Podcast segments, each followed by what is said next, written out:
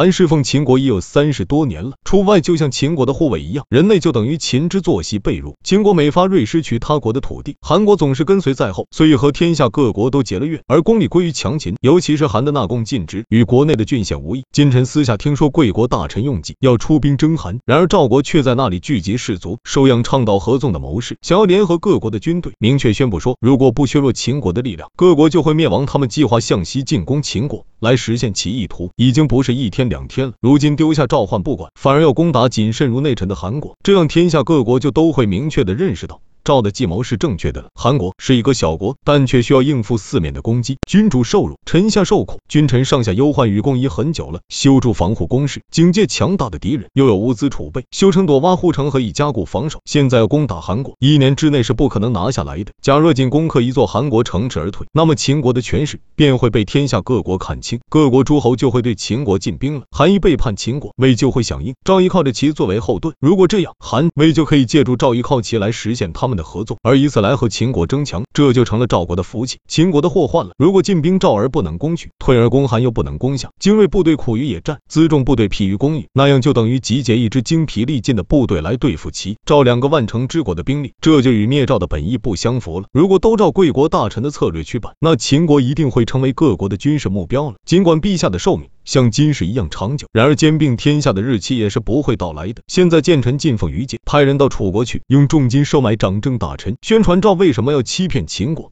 送给魏人质来稳住他的心率，韩以攻赵。赵虽和其结成一体，也不足为患。这两个国家的问题办完了，那么韩可用一封书信就解决了。这就是说，只要我们动一动，这两个国家就有灭亡的形势。于是楚魏也就必然会顺从了。所以说，兵乃是凶器，不可以不审慎使用。以秦国来和赵抗衡，再加上其如今又背弃了韩，而又没有办法去坚定楚魏和秦国一致的心情。如果一战而不能取胜，那就要构成大祸了。计谋是决定事情成败的关键，不能不审慎考虑。赵和秦国谁强？谁弱，也就在今年了。况且赵与各国阴谋策划已经很久了，如果一次战争受挫而被削弱，那是很危险的。事决定计谋，而是诸侯又算计我们的心理，那是最危险不过的事。出现上述两种疏漏的情况，不是与诸侯前示强的办法。臣希望陛下能仔细考虑这件事。秦国一旦出兵，会是合纵者钻空子，那样后悔就来不及了。大王赵韩使臣所上书，书中说韩上不可以攻取，下令陈思审疑。陈思认为韩使臣所讲是很不对的。秦国让韩存在，就如同人有负心之病。病一样，无事时已是很痛苦了，就像居住在潮湿的地方，病痛在身上弄也弄不掉，着急一跑就发作了。韩虽说臣服于秦国，未尝不是秦国的一块心病。一旦有了什么紧急情况，韩是不可以信赖的。秦国与赵为敌，派京苏到齐去说齐与赵绝交，不知情况如何。以臣看来，齐赵之交未必就会因京苏游说而断绝，如果不断，那就要用整个秦国来应付两个万城大国了。韩不是服于秦国的道义，而是服于秦国的强大。如今集中力量对付赵，则韩必定成为负心之病。而发作起来，韩与楚一有谋划，其他诸侯国就会响应，那样秦国一定会重蹈小韩的祸患。韩非的到来，未必不是想用他的能力。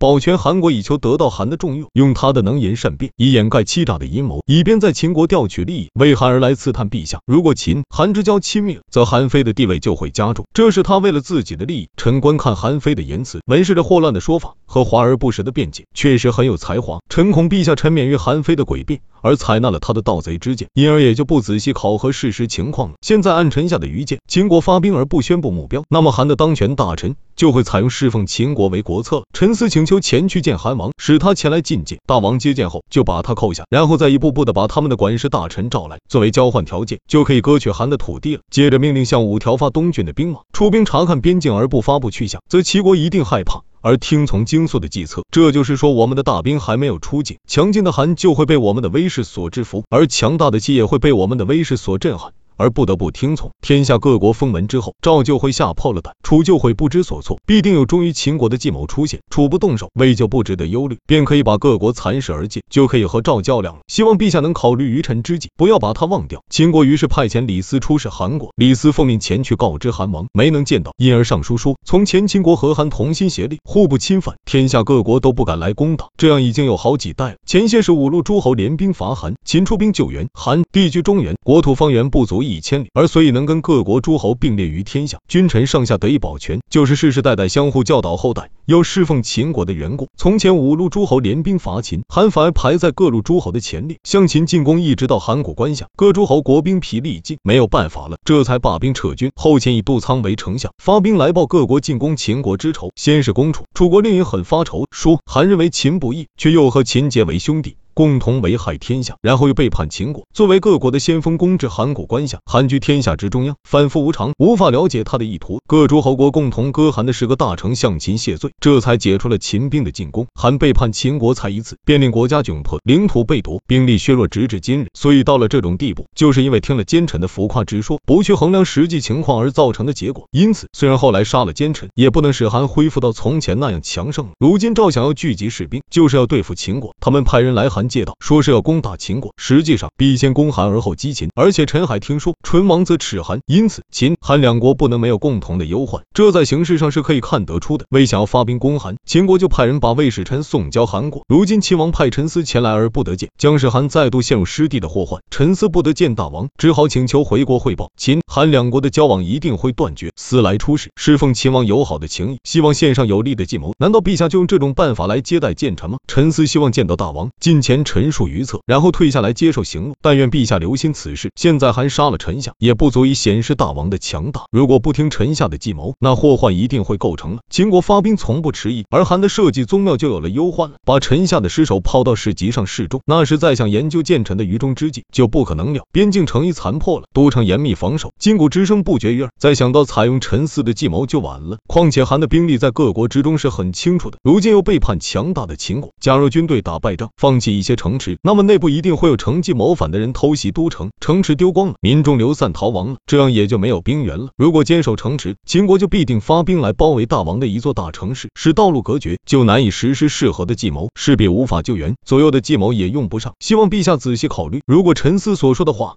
有不符合事实的地方，也希望大王能让我把话说完，再去领罪杀头也不见大王。恐怕大王信从左右，因袭以往的计谋委婉。如今秦王喝不好，吃不好，游玩观赏也不快活，只是专心一意收拾赵国，这才派陈思前来表白，希望能在活着的时候见到陛下，因为是急于对陛下献计。现在使臣不得通禀，则韩的信手无从得知，那样秦就会放弃赵而移兵向韩。愿陛下能够再次考虑这个问题，并把贵国的答复赐告臣下。